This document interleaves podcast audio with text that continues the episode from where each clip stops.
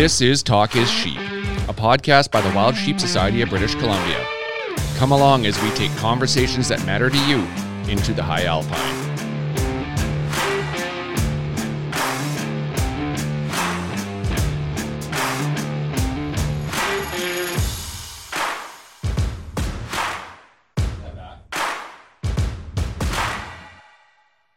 Steven. What is your full? There, there is no longer name for Kyle, is there? It's like just Kyle. uh, yeah, there's lots of nicknames for Kyle, but uh, we won't go there today. So. Oh yeah, yeah, those are ones we discuss offline. so episode 65, what a cool um, opportunity uh, to connect with Michael Hunter. Uh, guys got a lot of fame behind him. Um, and some might say for the wrong reasons. I say for the right reasons, but uh, a lot of controversy over the Antler uh, restaurant in uh, Toronto. You maybe remember back, I think it was 2019. Uh, there was all the controversy. Basically, the Antis got a hold of Antler and we're trying to make a a statement around uh, you know serving quote wild meat, although it's farmed, but uh, serving you know game meat. I guess is um, was the issue, right? So uh, became a big thing. It was in the National Post. There was, I remember seeing articles on CBC about it, and um, so he kind of got his rise to fame through that whole thing there. Oh yeah, yeah. He, uh, I, I remember this when it first came out. I think it was 2018, early 2018. Right? Yeah. yeah, and his his staff member wrote uh, a slogan that was uh, going around at the time on the uh, the, the menu board outside, and well, things kind of exploded for him as we get into. but yeah, he's he's uh, made the best of a, I guess we'll call it a shitty situation. But yeah, just great conversation. I've wanted to talk to him for for quite a while now, and glad we could connect and love his cookbook. So.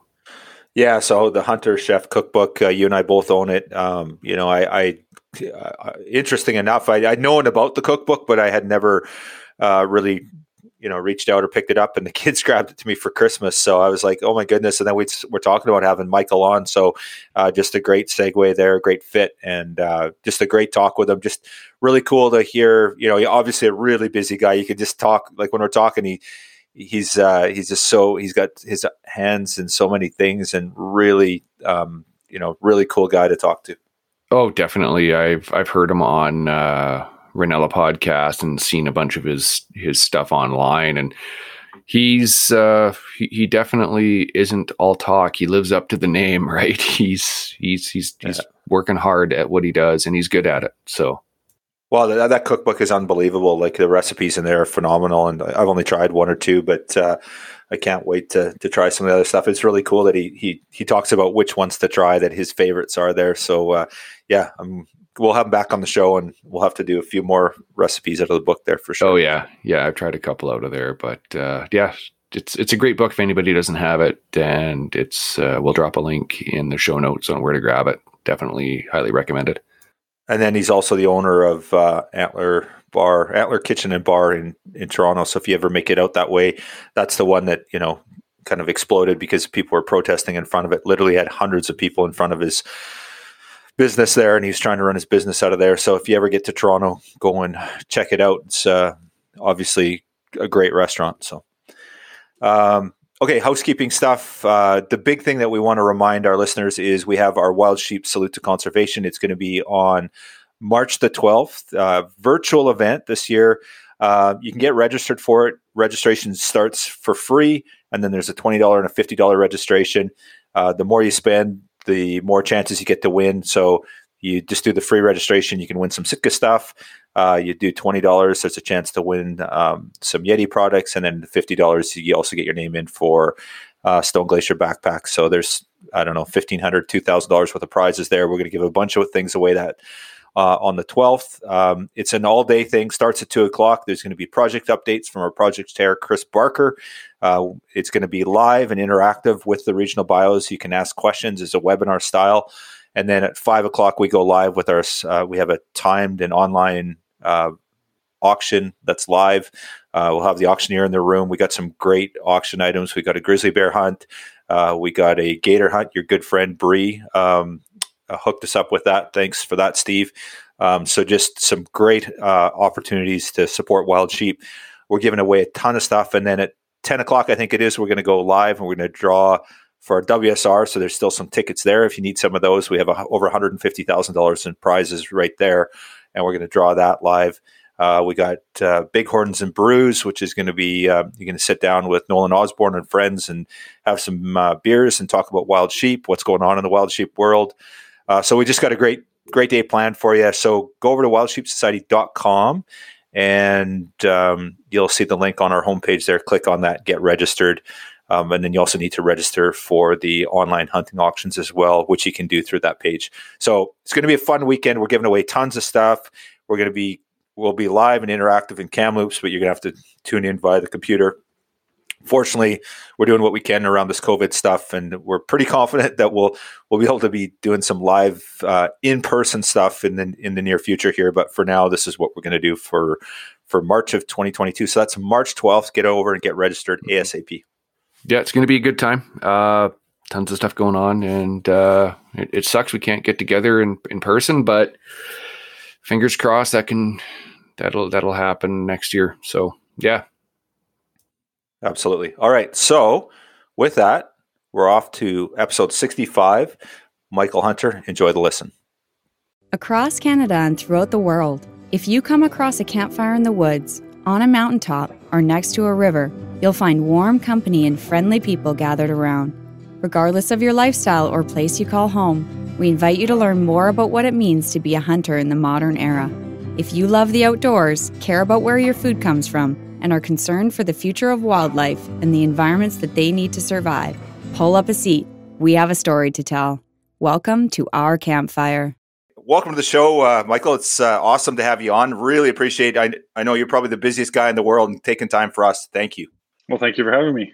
Really stoked to have you on, and just here get get the latest on what's going on with uh, with Antler. What's going on with you? I know you had a busy. Uh, you've been busy hunting this fall. I guess this winter, really.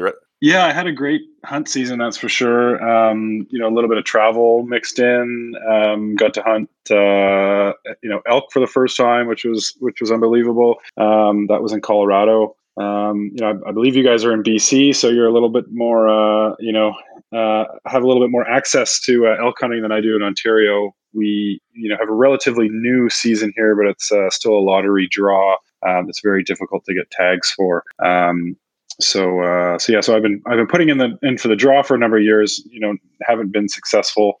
Um, and then uh, a friend of mine invited me on a trip in Colorado, which uh, you know I obviously couldn't refuse. So, um, yeah, it's been a real great year for me. Yeah, I didn't even awesome. know they had elk in Ontario. You know, there's not a lot. There's a small, uh, a small kind of wildlife management unit where they let uh, they let us hunt. Um, but yeah, it is. Uh, you know, like I said, it's it's a lottery draw, and it's not common to get a tag. Hmm, crazy. Very cool. So we got a deal for you. So uh, we, we've got um, we got uh, one of our brands is one campfire, which is kind of talking to the non-hunter, which is um, you know having having you involved in, in that in some capacity would be great. It'd be awesome if uh, you came out and did a hunt in BC with us. Um, we got a couple people that would love to take you out. Um, I, I, would take you out, but I, am a shitty elk hunter, so I'm probably not the best guy. But uh, take you out and, and love to have you uh, you know, go and do a hunt, and uh, we could. It'd be pretty cool. We could probably video it and probably do some really cool stuff. And mm-hmm. but then awesome. you know, we'd force you to cook something for us. That's the only downside. yeah, yeah. Well, you won't force me too hard because I enjoy doing that. So um, awesome. Yeah, I think that that's a pretty fair trade as far as I'm concerned. Very cool. Well, we should talk, talk offline on that for, for this fall. But uh, um, well, cool. So uh, you know, one of the things that you know we like to touch a little bit on, Michael, is is kind of where your uh, you know your love for the outdoors, wildlife, and and um, and I guess you know your tie in with the the cooking industry, and and you know you're becoming a professional chef. You know, maybe talk about that evolution. I knew you you grew up on a I think it was a horse farm in in southern Ontario. Mm-hmm. Um, so just talk us a little bit about through that and where that came from, and kind of where your passion for the outdoors came from.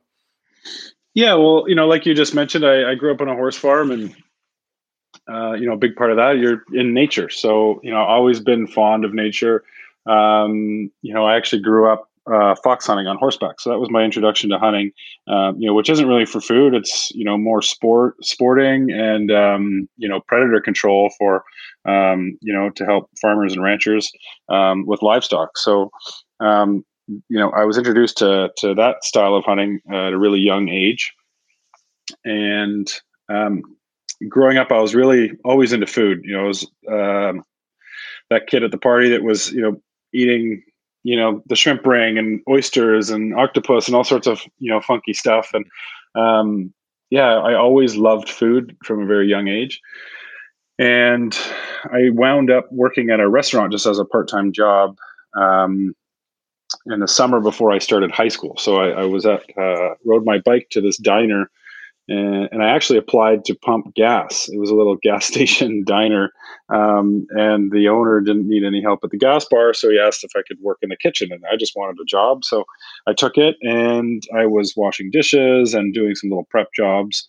Um, but it was a really incredibly busy place. So on the weekends there was like lineups out the door, and they had a really great um, brunch on a weekend. So I eventually started, you know, working the line as a breakfast cook um, and I enjoyed it. I was, uh, you know, it's fast paced, it's fun. There's a lot of young people in the kitchen, and um, you know, from there I wound up working at a golf course because you know the pay was a little better, um, and I just I really enjoyed the social aspect of working in the kitchen. Um, and you know, as uh, as my interest grew, you know, in in learning about the culinary arts, and it all really revolves around you know using the best ingredients to start with. You know, our jobs as chefs uh, is a lot easier um, when you use you know organic um, local produce just because it tastes so good. So um, you know, the more I, I, I, started gardening, you know, I had a vegetable garden when I was 17 because I, I just wanted to eat, you know, more natural food, and I think I thought it just you know tasted so much better. So um, when I went uh, hunting for the first time, which was for wild turkey, um, I couldn't really believe the flavor difference between wild turkey and farm turkey, and that's really what um, you know was the hook for me. Was that I, I didn't want to eat you know that farmed crap anymore. I wanted to eat you know the real deal, and um, you know kind of the rest was history after that. Very cool. So, you know, growing up on the on the horse farm, was there th- that hunting? Did that start very young for you? Like that, you said your first hunt was that fox hunt. Were you, you pretty young at that age, or yeah, I was a kid. Like I was, uh, you know, maybe ten or eleven years old. Uh, I, you know, this picture my mom has this picture. I'm on a pony beside her on this great big horse. Um, you know, and um, you're galloping through fields. You know, chasing after these hounds. It's a pretty neat, uh, pretty neat experience. Yeah, I I can imagine. Yeah, I would love yeah. to do that. can't hunt fox here and can't hunt fox here in BC, but you can uh, trap them. So I've had. Oh yeah, okay. So it doesn't, that, doesn't fall yeah. under. Uh, you know, here they're under the small game license. Okay. Um, I've never actually shot one. Um, here, the, you know, we call it fox hunting, but it's um, it's more for coyote. Uh, at this point, right. the um, you know foxes aren't really that big of a problem, uh, but the coyotes here are just uh, yeah, you know, really overpopulated. Yeah, we got that uh, with the coyotes and the wolves here. They're right. They're uh, they're under the, your your regular license okay. peg needed, but so yeah. yeah, no foxes though. Huh. Neat. Cool. So you went from uh, working at the golf course, so and then you know and now uh, you know and, and your story professionally so i guess let's let's just go down the path i guess let's yeah. talk about you know your as a chef and your because really interesting story about you know getting your red seal and then the evolution and then you know why your passion for your own restaurant so let's just take us down that journey of how you got sure. to where you are today with antler please yeah, so you know, like I said, I was working at this golf course, and then in the off season they would close. You know, November they were done for the year. Um, so I wound up working at a small, um, you know, kind of fine dining country inn type of place where it was, uh, I think, 35 seats. And, you know, there was a real chef working there, whereas the golf course, you know, they used you know a powder to make gravy and uh, mashed potatoes were in a bag. And there were these you know, i had these questions like why are we using frozen mashed potatoes? Like i've never seen this stuff at home. Um, so you know uh, in the off season i was working at this local country inn where you know the chef was making bread and stuffing sausages and um, you know making fresh pasta. So I, that was really where um, my passion for like learning was um, you know really accelerated and um, you know after i think i worked there two two winters I worked there, and then um, I think kind of by the third season I was done with the golf course. You know, I didn't want to be um, you know making sauce from powders anymore. I wanted to uh, I wanted to be a real chef, and um, I uh, I had my daughter when I was really young. I was just finishing high school, and um, you know I kind of made the decision at that point. Like I've got all this experience cooking.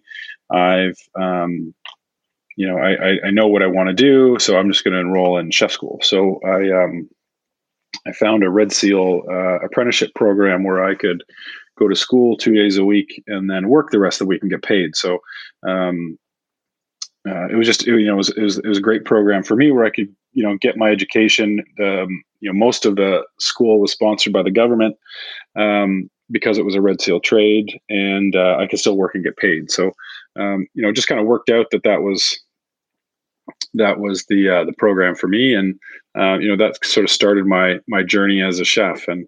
Um, you know, working with uh, you know this guy at the Country Inn, he's still a close friend of mine today. Um, you know, we learned a lot. You know, even together, we started foraging. There was a park across the road um, where we would go on our break, and uh, you know, we picked morels and um, wild leeks and all kinds of um, you know wild herbs and things like that for the restaurant. So, um, you know, for, foraging just became kind of part of um, you know one of my hobbies. Um, uh, my friend kind of told me that he was making maple syrup and i was just like what do you mean you're making maple syrup? And you know he told me what store uh, you know was selling the taps. It was a farm supply store. Uh, you know so i went and bought taps and started tapping trees on my friend's farm and uh, boiling it down to make maple syrup. And it was just you know the food um, you know foraging and lifestyle just you know became a hobby. Um, and uh, you know, it just it's kind of all encompassing. You know, my whole life revolves around food. The hunting is for food. The foraging is for food. You know, my work is for food. So I'm, I'm pretty much just thinking about food uh, all day, every day.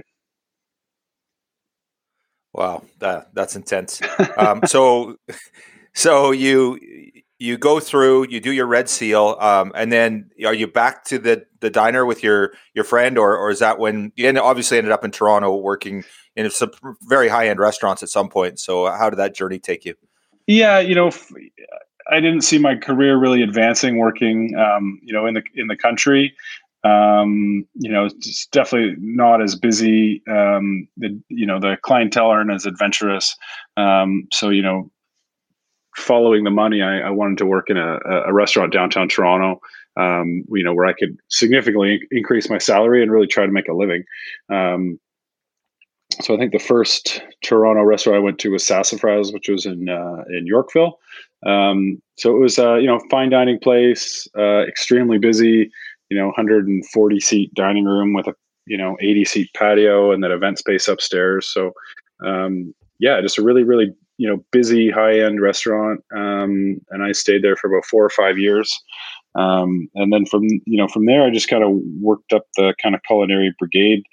Um, you know, as an apprentice to a line cook and um, you know chef de partie, sous chef, and chef de cuisine, and really spent uh, about the next ten years, uh, you know, working in a couple different restaurants in Toronto, which um, really just led to opening my own restaurant. You know, when you work for somebody else, you you know really have to cater to what they want. It's their restaurant or um, you know their menu, or you know you have to propose a menu to the owners, or you know in some cases they're larger restaurants, and and you know there's a you know board of directors or what have you and you kind of have to propose your ideas to other people and um, you know game was something that I, I wanted to to serve um, and you know was able to serve you know on occasion as a feature or um, you know, a special or something like that. But it wasn't. Um, I wasn't really allowed. A lot of places didn't want me to do uh, game as a as a set menu item for you know whatever reason. Um, uh, so I, you know, obviously kind of becoming frustrated because my lifestyle was revolving around around hunting and wild game, and I didn't want to eat, um, you know, farm stuff at home. Um, and I wanted to kind of share that with diners, and that was important to me as a chef. Um, so um, I, uh, I worked for a famous chef at one point at a restaurant called Scarpetta, um, and he handed me a cookbook when I first started. It was his, um, and I, you know, I thought, well, Scott's a regular guy, and he seems like a regular guy, and you know, he's he's uh, he's got a book. You know, what's stopping me from working on a book? And um, you know, so about 12 years ago, I got this idea that um, I'm going to start working on a book about wild food. You know, everyone I talk to about foraging and hunting, you know, and my friends and family circle, um, you know, wanted me to talk to them about it or teach them or take them with me. So I thought, you know, a book would be a really cool idea. Um, because what I was doing, you know, it's not new. You know, as you guys know, it's you know where we came from as as uh, you know humans from uh, hunting and gathering. But you know, living in a city, uh, it's not something that's you know quite common. Um, you know, living in Toronto, certainly most of my friends here don't hunt. Um, so it was uh, it was really interesting for me to kind of go down this path and start working on this cookbook. So, okay, so there's a bunch of stuff I want to jump into there, but uh, first of all, let's talk about your evolution as a chef. Like, was this just all? So, obviously, you went to a really good school, you got your red seal, um, you had some really good mentorship through, you know, people you've worked through over the past. But was it always just natural for you just to kind of have a vision of like, oh, this would be really good paired with this, or or was there a lot of learning? Like, you know, you know, obviously you've been very successful in everything you've done, Michael. So, is it kind of uh, has it been a natural progression? or is it just like you, you, know you you know you're you're one of those people that just you know the that it's it stood out for you it was just obvious that this is the way it has to be done and it comes naturally to you um, or is it kind of a combination obviously lots of hard work uh, not undermining that of course but yeah you know i it's a difficult career. So you know you, you have to put in a lot of hours. You start off making you know next to nothing. Um, you know a lot of chefs uh, or kids in culinary school now uh, you know their programs have uh, you know internship which is you know not even paid. So um, it's it's a tough grind as far as the trades go. It's probably one of the lowest paying trades. Um, you know carpenters electricians plumbers they all start out making um, you know uh, I would say at least 50% more than the culinary students are making. Um, so it was, it was, really just, you know, passion um, for me that was driving it. Um, and I just, I loved the kitchen. It's, uh, it's fast paced. There's high adrenaline. Um, you know, like I said before, it's, it's, uh, there's a lot of young people in the kitchen, a lot of young, uh, you know, servers and stuff like that. Um, so was, I found it just a really fun uh, environment to be in. Um, and I, I, also had a kid at home. So when I was 20, I had a you know one year old kid at home. So I really just had to work my butt off um, because I wanted to succeed. I wanted to you know we were. Um, you know, my in-laws kind of built us a little apartment in the basement of their house where we, you know, raised my daughter for the first five years of her life. So I was just incredibly motivated to make a living and, um, you know, support my family. Very cool. But so out of all that, so there's how many chefs in, you know, Southern Ontario? Hundreds of thousands. um, but you're the guy that ends up on Rogan. You're the guy that ends up with a cookbook. Um, you know, so it, you know, it's interesting to me that uh, you know, obviously a very humble guy and you've worked very hard your entire life. So you know, and I guess so. I guess that's one thing that uh, I'd like to hear from you. You know, when you self-identify, so now you you're obviously you own Antler. you are you're, you're a small business owner. Um, you're a uh, chef, you're a hunter, you're a father. Um, what do you identify as when somebody says, "What do you do?" Um, you know, if somebody was to meet you on an airplane, you'd know who Michael Hunter was. Who, who are you? What, what would you self-identify as? I usually tell people that uh, you know I'm a restaurant owner and a chef is really you know what uh, what I tell people. Um, you know the the the cookbook and um, you know the hunting industry is you know very new to me. Um, you know the cookbook came out uh, uh the fall of 2020, I believe, 2021. Um, so yeah, the, the, book's about a year old um, um, at this point, year and a half old. Um, so yeah, you know, I, I, usually just tell people that I'm a chef and restaurant owner. Um, you know, especially on, a, on, an airplane, there's a lot of people that don't understand uh, hunting. So um, yeah, you know, but definitely, I'm uh, I'm I'm trying to you know kind of make way in the in the hunting industry in, in Canada, the United States. So well, I love awesome. the book. I, I've had it for a while. Like awesome. it's got thank you. The, the the the flipper pie. I haven't tried. Oh yeah, it, obviously, but I flipping through it and found it and showed the wife. She's like, "What the?" Hell? Yeah, you know what? We, yeah. That's uh, that's a bit of that one's a bit of an acquired taste. I oh, enjoy I it. Uh, I've made it for staff at the restaurant, and it was kind of like 50 50 where, where loved it and 50 50 hated it. So, um, oh, yeah. Yeah, Seal's a really interesting uh, yeah. product. Um, you know, I don't know how much you want to get into this, but uh, there is a there's a huge overpopulation of seals right now in yeah, Canada. let's get into it a bit. And um, uh, you know, people just they think of seal hunting and this is you know horrible thing, but um, you know, there's uh, I forget the numbers, but there's millions of seals on the East Coast, and really the population is supposed to just really be in the hundreds of thousands. Um, and they're actually screwing up the water quality for um, you know schools of salmon uh, and the natural um, you know aquatic life that live on the East Coast. So um, uh, yeah, again, re- really interesting product, um, and and you know the the whole you know seal fur ban and things that are happening in the world um, are actually hurting indigenous communities that you know hunt seal for food and the fur is really a byproduct. Um, but you know people have this image of you know clubbing seals. Well you know that's not how they hunt seals. No. they use rifles. Um, and uh, you know seal clubbing is actually illegal. They have to be a certain size. You know they're not hurting baby seals. So um, you know really controversial you know ingredient to work with. But if you actually look at you know the laws around it, it, it, it makes a lot of sense to eat it as a protein. Um, you know, it's it's talked about as being a natural, you know, renewable resource, uh, really high in protein, iron. You know, really great for you. Um, but as a, as a chef working with it, you know, raw is really uh, is really flavorful. Um, you know, t- making a tartare or like a seared raw tataki, things like that. Uh, but when you cook it and cook it out, it really brings out that fishy flavor um, which you get in the flipper pie. So, um, you know, the flipper pie is made, you know, there's lots of onions and turnips and sort of sweeter vegetables and, and bacon to kind of offset that, uh, that fishiness, uh, which mm-hmm. I kind of like that taste, but there's a lot of people that it's, it, it, it is off putting. So, but the history of that one is, uh, my aunt. That's pretty awesome. And, and, uh, she gave me a recipe, uh, which, you know, I credit her in the book for. So, oh, awesome. You know, that's kind of how that came to be in the book.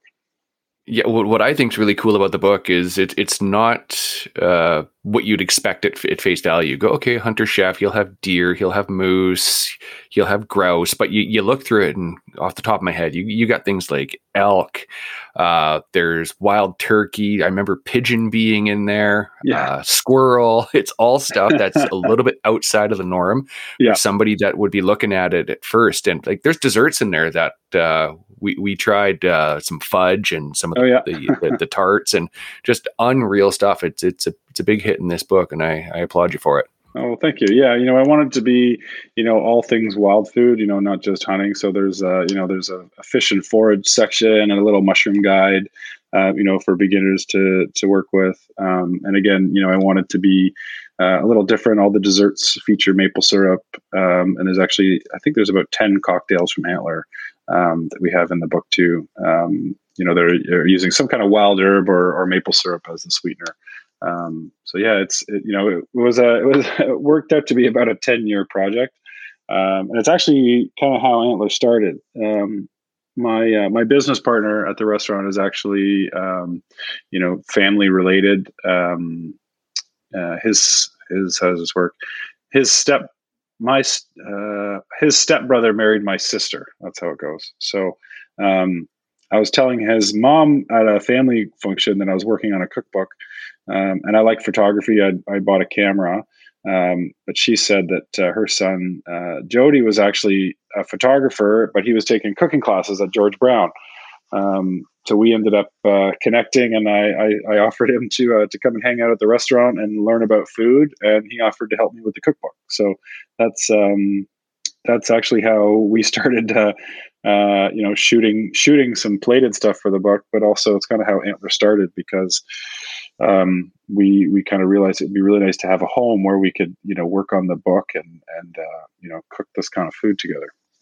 Right on. So for our listeners, yeah, likewise, Michael, I, I have the book as well. I got it. My sons gave it to me for Christmas, and uh, oh, cool. I just tried a few recipes. I just two weeks ago I did the um, venison chili, and just a huge hit. Uh, my wife's oh, nice. not crazy on anything that's a little overly gamey. So the, yeah. the, venison chili obviously was a nice one, and oh, awesome. um, yeah, had, had friends over, they loved it. So just yeah, great book. So for the listeners, um, Michael's book is called The Hunter Chef Cookbook um, and it's it's fantastic for especially for anyone that's a hunter, fisherman, or forager. There's um, mm-hmm. butchering guides on how to butcher deer, duck, wild turkey. Um, yeah, just a, a, great book. Where can they get it if they want to pick it up? Michael? Um, you know, pretty much all bookstores, uh, Cabela's has it. Um, Amazon, uh, my website, thehunterchef.com, there's a store button where we we actually sell signed copies and ship them out from Antler. Um, is a is another option. Um, but yeah, Chapters Indigo, Amazon, you know, wherever wherever you're shopping uh, should have it. Awesome. Uh, yeah, very cool. Really enjoy it. And uh, yeah, just it, not only is it, you know, it's really a, a coffee table piece. If if you, I, I, don't keep it on my bookshelf. I actually set it in the, the, living room so that when guests come, they can look at it. It's such oh, a cool. Just a, just it's so beautiful. Just artistically, it's mm-hmm. beautiful. Mm-hmm. And then you know, once you get into it, it's gorgeous as well. So, thank you. Um, cool. Okay, so um, let's touch. Let's dive back. Let's go back to this this seal stuff and talk about and and you know you're no sh- um, you're not afraid of a little controversy. um, you've been on the National Post a few times, and uh, you, you, know you've you've made the uh, national news more than once. Um, and and there's been obviously some controversy uh, being in Toronto, being serving wild game. Um, you know, obviously some controversy there as well. So, um, you know, let's let's just touch back on that seal um, issue that we talked about. You know, it's a sustainable hunt. Um, it's great protein. Um, you know, there's all the right reasons to do it. But then yeah. we get the starlets on there. We get the, you know, uh, Pamela Anderson. We get um, the Beatles. Uh, who was it? McCartney was jumping in on that yeah. bandwagon, and his wife. So, you know, w- why is this such an appealing uh, thing for? How, how does it become so controversial? Is it because it, you know, the the whole you know, um, charismatic megafauna or the beautiful, you know, the tiny little sheep or sorry, seal or whatever. I, I don't, I, I always, I always don't quite understand why it becomes such a wedge issue when it's no different than where you know harvesting veal or whatever the case may be. Um, can, can, you touch on that and, how we as a society we can move forward together on the sustainability and, and focus on that instead? Yeah, um, you know, I think it's a complex issue, and I'm I'm definitely not a psychologist. You know, I'd love to hear what Jordan Peterson thinks on the issue, but um, you know, I've always told my kids growing up that uh, you know the food, you know, meat doesn't come from the grocery store. You know, it comes from an animal. Um, you know, I, I, used to hang deer off my daughter's swing set growing up where she could see and touch the animal and, you know, give thanks to the animal and really respect where her food comes from. Um, but, you know, as a chef in the restaurant, you know, there was a time, um, you know, when I was an apprentice where um, people, at least in Ontario, um, and I think, you know, Canada and the United States, they they would freak out if you serve them a whole fish with the head and the eyes and the fins and stuff because they can see that it's a dead fish you know? Um, whereas in other parts of the world and asia and europe you know uh, people love the whole fish. They like to eat the eyes and the cheeks and the tongue and stuff like that. So um, i think people here are very sheltered uh, when it comes to where their food comes from and they you know i think things are changing now but you know there's a large part of the population that doesn't want to know where their food comes from they mm-hmm. want to believe that the meat comes from this pretty little styrofoam package in the grocery store and there's a thing underneath that soaks up all the blood and there's you know it's visually appealing it's red and um, you know I, I i think a lot of people are just sheltered from where their food comes from so um, you know these organizations that want to uh, you know polarize hunting or or or you know animal products and they're showing the cute cuddly you know baby seal face and they want you to identify and um, you know believe their cause that you know we shouldn't be eating these or hurting these animals. Um, but, you know a lot of people eat you know have to eat meat to survive. And um, you know you can't uh, be very difficult at least to have a vegan diet if you lived in the arctic you know or you live in certain parts of canada. You know our my growing season at home where i live is probably about three and a half four months tops. Um, you know i can't uh, you know how am i going to survive in the winter? You know I'm, am i going to you know, as, as a carbon footprint thing, if you want to talk about that, am I going to buy, you know, quinoa that's flown from South America? Am I going to eat you know tofu from monocrop soy that's you know made in Asia or flown from you know United States or Mexico. Like um, you know, I think people are really naive when it comes to you know what's good for the planet and what's good for their diet and um, you know and everybody has the right to choose you know and i think for me that the controversy we dealt with um, at Antler when we had vegans protesting our restaurant was, you know, you can't tell me what I can eat. You know, like you know nothing about me. Like, uh, you know, uh, what if I was allergic to soy? Like, it's just, it's just ridiculous that there's, uh, you know, groups of people trying to control what people eat. Um, you know, and uh, you know, we have canine teeth. I believe we're, you know, by evolution, meat eaters. Um, and if you don't want to eat meat, that's fine, and you're more than welcome to come to Antler, and I'm happy to cook for you. Um, but you know, you can't uh, tell me what I should and shouldn't consume as a human being. Well, it's interesting, and you know, we won't go down that rabbit hole today because we could spend four hours talking about it. But you know, you know these, um, you know, mass crops, these monocrops, and and the land that's lost, and you know w- what that's done to uh, you know wildlife and and all species right we're not just talking about one or two deer we're talking about you know everything from frogs to shrews to to moles to birds you know yeah. th- that that land is being and honestly habitat loss is probably the biggest um, you know threat to wildlife in canada right now for sure yeah. i would think that that predation probably, but uh, habitat loss is one of the big ones, and yeah. uh, and a big part of that is the agriculture community. Nothing yeah. against the ag community, but it's a reality, right? Yeah, and it's it's you know we have to uh, you know there's a lot of I don't I don't know what the answer. I don't know if we have to farm like that to feed the amount of people we have on this earth. But I think if people were a little bit more responsible about, you know, maybe growing food themselves, even if you have a condo, you can have a, a you know, balcony garden uh, or at least an herb garden or some tomatoes or something to offset where you buy your food from. But, um, you know, the world has evolved a lot since the the days of the little family run farm and uh, when people neglect to you know i think take responsibility where their food comes from there's no other option but to you know go to the grocery store. It's um, you know we've we've definitely gone in a weird direction over the last hundred years of where our food comes from. Um, you know, I don't think you know cattle ranching millions of cows is really the answer either.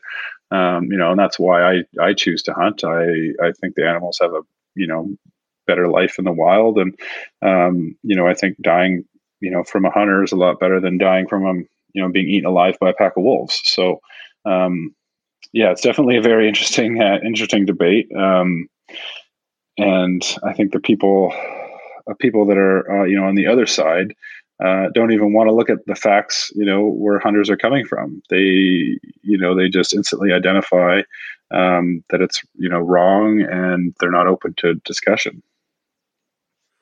Yeah. So, you know, I, I feel that there has been an evolution even in, you know, these past few years. And, I, you know, maybe it's my perception because I'm a hunter, but I, I just feel that things have changed. There is a bit more of a recognition of about sustainability, being more responsible on the on the planet, um, knowing where your food's coming from. I think COVID's maybe exasperated this a little bit. What's your experience? And you know, you're I, am in just for the sake of clarity, I'm in downtown Victoria, sort of.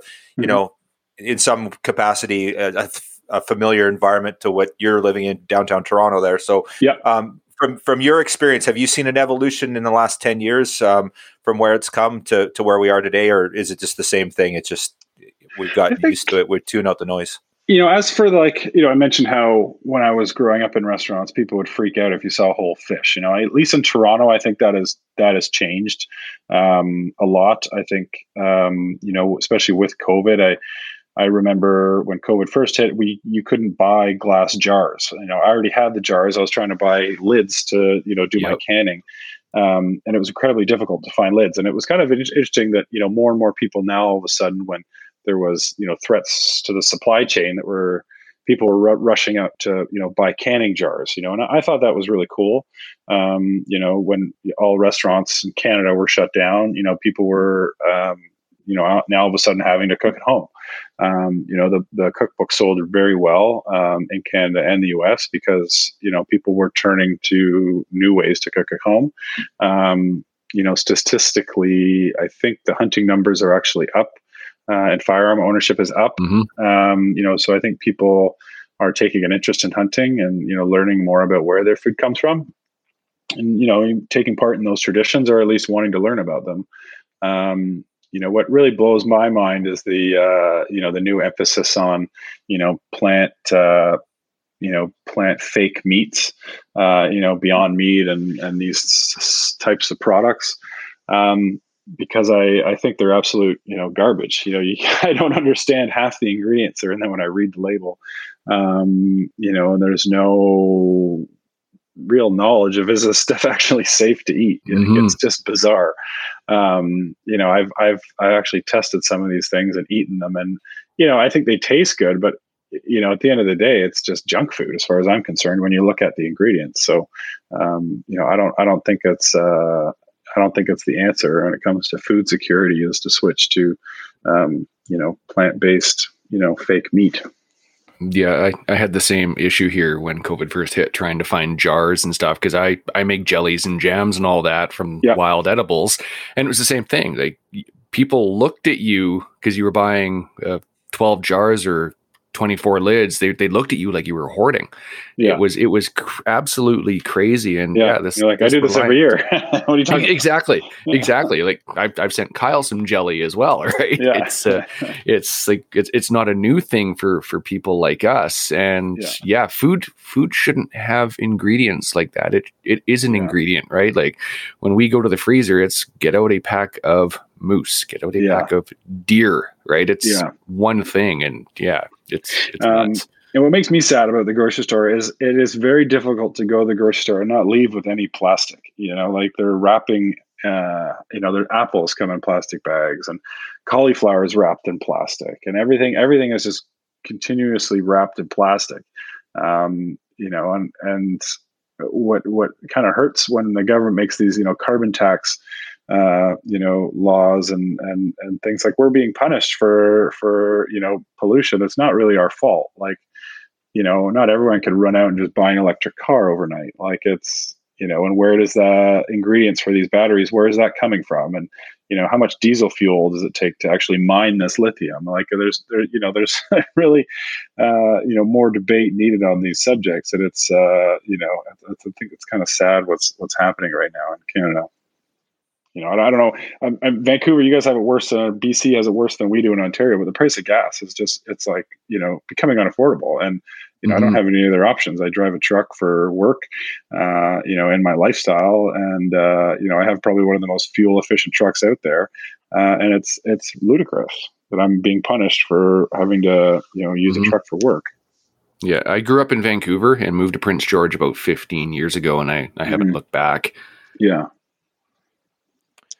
So um, let's touch a little bit on the controversy around Antler. So obviously, you guys uh, started the restaurant. You started serving um, wild game, and then uh, I guess that kind of being in downtown Toronto, the location, and interesting reading that some of your former bosses were like, "We can't serve wild meat; it's going to be controversial." And you're like, "Yeah, yeah, yeah, yeah but let, us serve wild meat." So, yeah, um, talk, t- take us through that journey, and I want to yeah. hear the story about butchering it in your front window. You got to tell that story for us. For sure. So, um, yeah, just for you know, maybe people are listening that may not know. So, all of our game is uh, is farm. So we can't, you know, I can't drag a deer into the restaurant and sell it, um, you know, legally in Canada.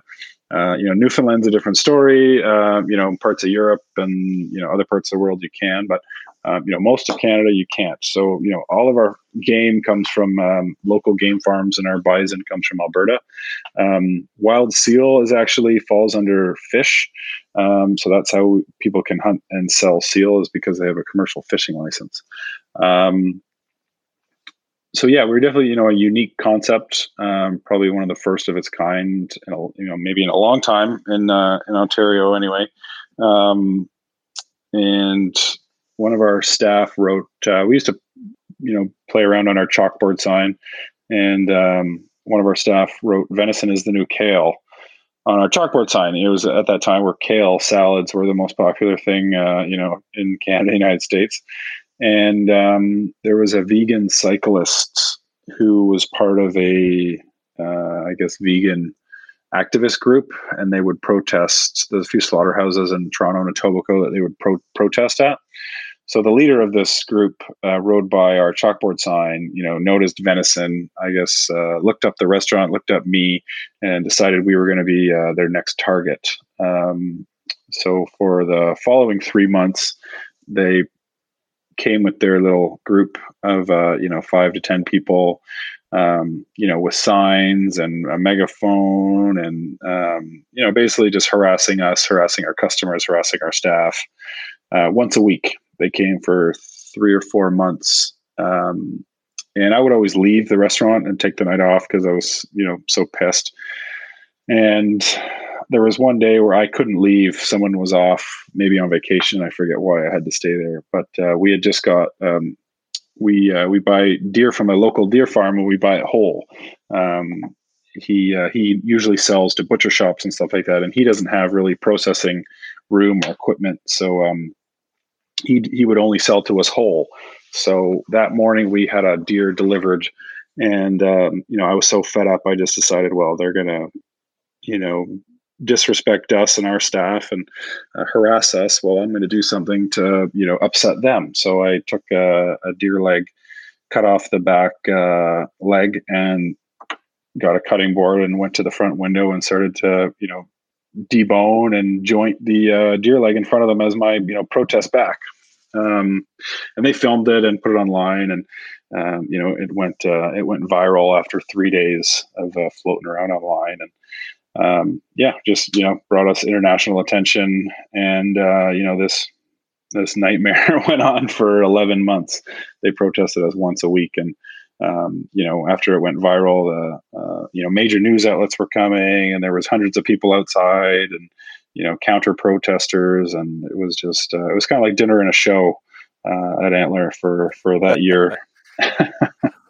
So was that good for business, Michael, or was it? Would you would you have done without it? What where, where do you stand? You know, um, yeah, it's you know it's a touchy subject to say it was good for business because we were trying to get an injunction uh, to get them to stop actually. So we were going through these legal means, um, you know, where I was uh, I was really forbidden to say it was good for business because we were trying to get rid of them. So um, you know, it definitely brought us international attention um, you know, uh, international publicity, um, you know, but it was uh, extremely frustrating. The, um, you know, it brought crazy people from both sides of the uh, kind of spectrum out.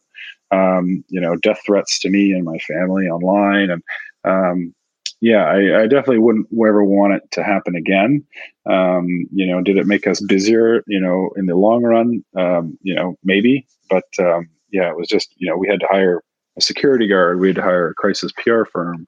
Um, you know, it was just a, a, a, an incredible amount of stress, um, you know, for the business that it did bring in.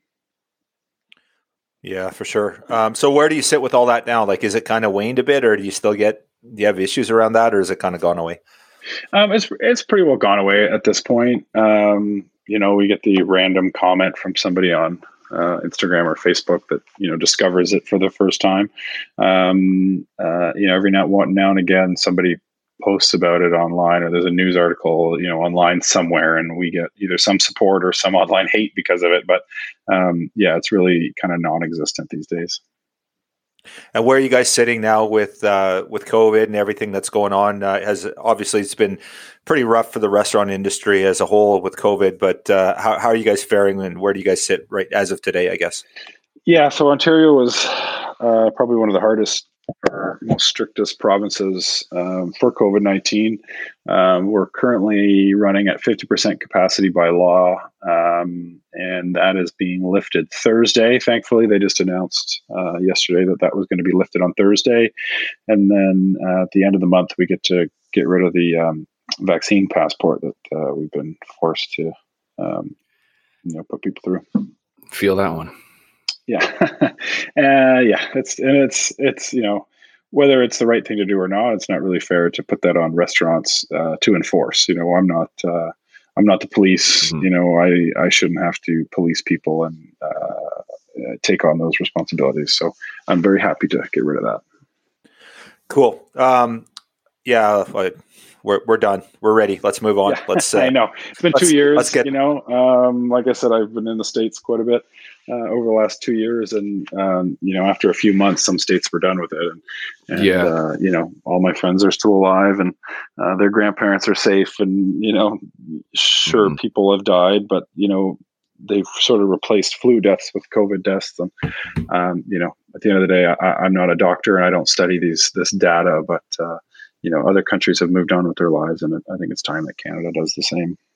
Yeah, for sure. Well, we can uh, we can definitely go down a rabbit hole with that one too. So let's let's let's segue. Let's yeah. One, one thing I would like to know is what's your uh, what's your favorite recipe out of the the book? I, if I if I got the meat, I'm gonna I'm gonna do it. So I want to hear what you. Okay, um, the tourtière, the Christmas Eve tourtière, is uh, is definitely one mm-hmm. of my favorites. Um, you know, you can use any kind of meat. You know, I think there's three or four kinds of meat in that pie, and you can substitute stuff. So that's kind of a fun one. Um, I really like the venison shank tagine, uh, sort of some Moroccan spices in there. Um, really flavorful. And you mentioned that your your wife's not into the gamey, funky flavor. Um, any of the dishes in there that are braised or smoked for long periods of time um, really mask that gaminess. I think it just uh, it really you kind of cook out that gamey flavor. Um, so any of the stewed recipes in there would be you know sort of good for um, good for your family has um, not into the gaminess. Um, cool. The, the tourtière, uh, my, my wife makes that every year at Christmas. Oh, really? Okay, with, cool. with, whatever I. So a couple years ago was caribou. I got a caribou that year, um, and I don't. I, I, actually she. I'm not sure if she did the venison one this year or not. But uh, anyway, well, we're getting. I'll get her to do that recipe this year for Christmas. nice. Yeah. Yeah. Very cool. Um, Okay, cool. So now, with regards to you and your, you, you know, your passion, you talk. You're a forager, you're a gardener, you're a hunter. Uh, is there one that you prefer? Like, do you prefer to forage? Do you prefer to hunt? Do you prefer, or is it just uh, that lifestyle? Like all of them, you don't have. I think it's kind of everything. You know, um, there's one thing I, I kind of want to do more fishing. Um, I'm I'm starting to you know try and get more in, into fishing, but I just I love it. People ask me, you know, what's your favorite dish or what's your favorite thing to eat? And it's really you know whatever's in season, you know, at that time. So. Um, you know, I'm really enjoying, you know, some of my elk meat and things like that right now. But, um, you know, I've been ice fishing a little bit with some friends and family, right? And and you know, uh, yellow perch and walleye, um, you know, are just amazing, you know, to to enjoy right now. So, you know, in the summertime, you know, I what's my favorite thing? Well, a tomato that's hot from the sun, you know, and mm-hmm. so sweet. You make a tomato salad with fresh mozzarella cheese and basil like it's you can't really beat that you know? So um, really just whatever's in season i, I enjoy uh, getting outside and and uh, you know looking for whether it's you know morel mushrooms. Uh, turkey season is one of my favorites because you can shoot a turkey and pick morels and wild leeks and stuff them all together you know? So um, it's really you know whatever's in season at that time is my favorite to go for very cool. So, favorite hunt then is it just again what's in season? Depends where you're at. Like, or I guess what's your most memorable hunt when you think back of all the hunting you've done, ever back back to when you were that young boy and that horse? What yeah. what's your favorite? I think my you know my first turkey hunt still is pretty hard to beat. Um, you know, new to hunting and um, turkey hunting can be so difficult and frustrating at times. And um, yeah, I think I talked about in the book that you know twelve birds came out, and it was just a sort of magical hunt. Um, you know, we shot two birds, and it was it was uh, just really incredible. So, you know, that's up there. You know, you know, my first deer and things like that, and um, I love archery hunting. It's not something I do a lot of these days, uh, just because of time um, and uh, and land where I can hunt and stuff like that. But um, yeah, I, I just I love it all. Now, if you if you okay, you get a somebody says, okay, you can do anything you want, Michael. Go anywhere, do anything. Where what would you do? What hunt would you go on? Maybe what fishing trip would you know? If you could, if there was no restrictions, you had all the time in the world, all the money, yeah. no anything you wanted. What would you? Um, you know, there's a few, there's definitely a few on my bucket list. Um, I, have sadly been on a, a, number of moose hunts and never shot a moose, so definitely moose is on there. Um, you know, I'd love to go sheep hunting or, or goat hunting. You know, in BC. Um, uh, yeah, so you know, big big game for sure. Still, um, you know, and, and mountain hunts. You know, I hunt in Ontario. You know, we're hunting from a stand, or I can drive in and drive out. You know, I uh, I really enjoyed my you know Colorado elk hunt where I could hike up the mountain um, you know, I, I still want to hunt in BC and set up a base camp somewhere and, and, hike around. I think that would be that would be pretty fun. A moose hunt, you Very say? Cool. Literally, yeah. I kick I kick them out of my yard. Oh, do you? bi-weekly. yeah, bi-weekly. Yeah, so yeah, let's let's make that happen for you. Permit right, to a company. Permit to a company. There you go. Yeah, done and done. That. Are you going to set up a tree stand in your backyard, Steve? And- You've been to my house. you, you, just sit on the deck and shoot them in the forest right there. um, so when you went on your Colorado elk hunt, did you you guys get a elk? How'd you make out? I did, yeah. So um, I actually wanted to shoot one on the first day. There was a beautiful five by five, um, but uh, my guide said, "Oh no, you know, it's we can we can do better." You know, he was after a six by six or something a little bigger, more mature. But um, as a chef, you know, I'm I'm I'm a meat hunter for the most part um, you know, this happened to be on film, and we're with a guide, and they were trying to showcase the resort lodge, you know, that we were at. So um, they wanted me to get something bigger. So I was sort of cursing him for the next three days as I was dying in the elevation. um, and uh, I think the third day I was trying to shoot a spike because I just wanted to eat something, but um, uh, I, I, ended up on the fourth day um, shooting a real nice mature uh, six by five. So um, you know, really great uh, uh, experience and uh, and was able to you know harvest a nice mature bull. Cool. So in the book, you talk about the you know using all parts of the animal, and and and of course the name of the the book, uh, your restaurant is Antler. Um, yeah. What like what do you what did you do with your six by five? Did you take it home and mount it, or did you? I know you talked about your wedding ring. I think I think I read your wedding rings made out of uh, antler. Is that correct? Yes. Yeah. Okay, so yeah, do you what do you do with your six by five? Then do you bring it home and mount it, or you use it for other stuff, or what did you? Yeah, you know, I don't have it yet, so I, I just did a skull mount. I don't think like a euro. I don't think I have. Uh, I don't have the room to do a shoulder mount. Um, so the euro's done, and I was actually waiting for. I got the the hide uh, turned into a rug, so I think I was just waiting for the the hide uh, so I can pick it up, you know, all together. Um, I actually tried to ship the meat home uh, frozen, um, and that it turned out to be uh, a pain. So I ended up having to fly back and get it. Um, uh, but yeah, I got I got it all, and it's it's home and in the freezer now. Cool, that's awesome. Um, what's your plan this year for hunts? You got anything? Do you do any spring hunts? There's spring. Is it spring bear in Ontario, or did they cancel the spring hunt? I can't yeah, remember. No, no. So we've got we've got spring bear and uh, and fall. Uh, sorry, spring turkey as well. So um, okay. Uh, yeah, tur- turkey is one of my favorite things to be doing. So I'll be out there, you know, opening day. Um, I've actually got some friends uh, coming up uh, from Brazil that I'm going to take out turkey hunting. Um, and then uh, last year I did Alberta spring bear too, which was a lot of fun. So I might might go back for that. Um, yeah, we we actually have a nuisance uh, Canada goose hunt in a couple of weeks that my friends and I really enjoy. So we're we're uh, kind of doing some scouting, getting ready for that. Um, so yeah, that's sort of the next uh, immediate future goals, anyway. Awesome. Uh, any do your do your offspring any of them hunt? Have you had them out, or what is what's the plan? so yeah, both uh, my daughter and my wife. I've got their gun license and hunting license now, and then um, my son is turning twelve, so he will be doing his. Uh, we've just actually signed him up for the hunter ed course, and um, yeah, this he might actually get it before the goose season. So hopefully he can, you know, legally accompany, accompany us. Um, you know, for the for the goose, and if not, definitely turkey for sure. Awesome, that's very cool. Um, okay, so you know you've you've done it all, right? You, you you're a hunter, a gatherer, forager, fisherman, uh, small business owner. You've been, you know, you you've been in the national news. Uh, you've got your restaurant. So what's what's the future for Michael Hunter? Where do you where do you go from here? Just uh, you know, you just ride the wave, or you got uh, aspirations? Is there another cookbook coming? What's the plan for you for the future? Yeah, pre-COVID, we were trying to um, open a second restaurant. We're we were trying to buy a building, and um, you know, COVID crushed crushed that project. So um, yeah, we're just trying to figure out what the next steps are. You know, let the dust settle. I think on the economy a little bit before we you know rush into purchasing a property. But um, yeah, you know, definitely want to keep keep growing. You know, I, I don't think standing still is ever uh, you know a good idea. Um, you know, at least at my age. And um, yeah, you know, second cookbook. Uh, I'm starting to work on one. Um, you know, no release date or anything is still a bit early. Um, but yeah, so you know, still continuing with with restaurants and and uh, another cookbook for sure.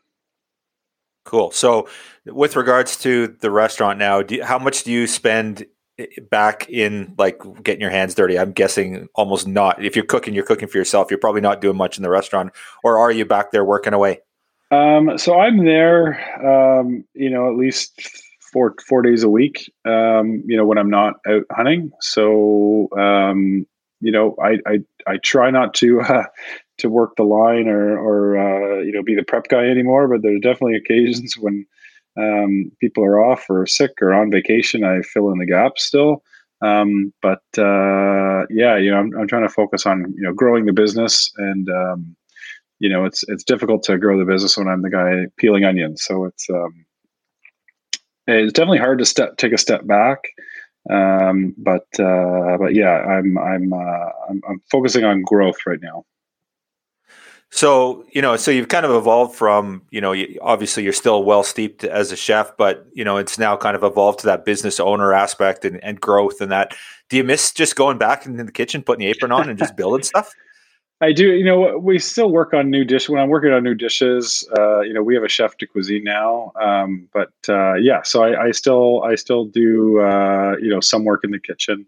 Um, you know, when I'm uh, you know a lot of the uh, stuff that nobody likes to do falls onto me when it's fixing things or um, you know dealing with leaks and plumbing problems. So a lot of that you know stuff that's no fun falls onto me. So um, you know when our ceiling was leaking the other day from a leak in the roof, I was uh, certainly missing just working in the kitchen. That's for sure. yeah, no doubt.